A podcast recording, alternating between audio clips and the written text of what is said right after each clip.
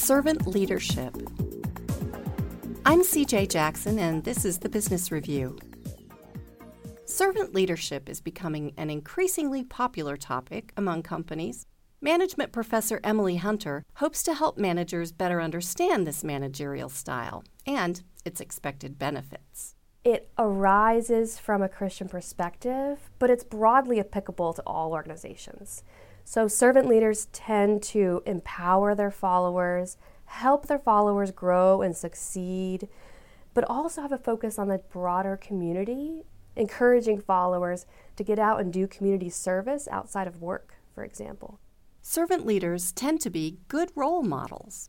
They're self motivated, ethical, and serve their employees humbly without expecting anything in return.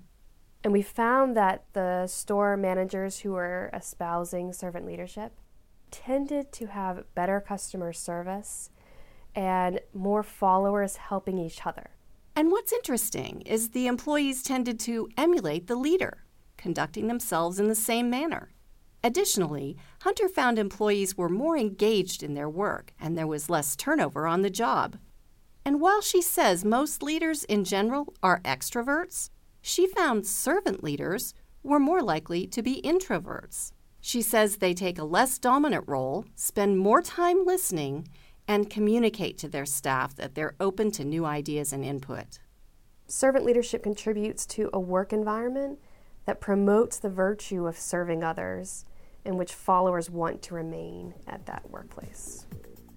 The Business Review is a production of KWBU, Livingston McKay, and the Hankamer School of Business at Baylor University.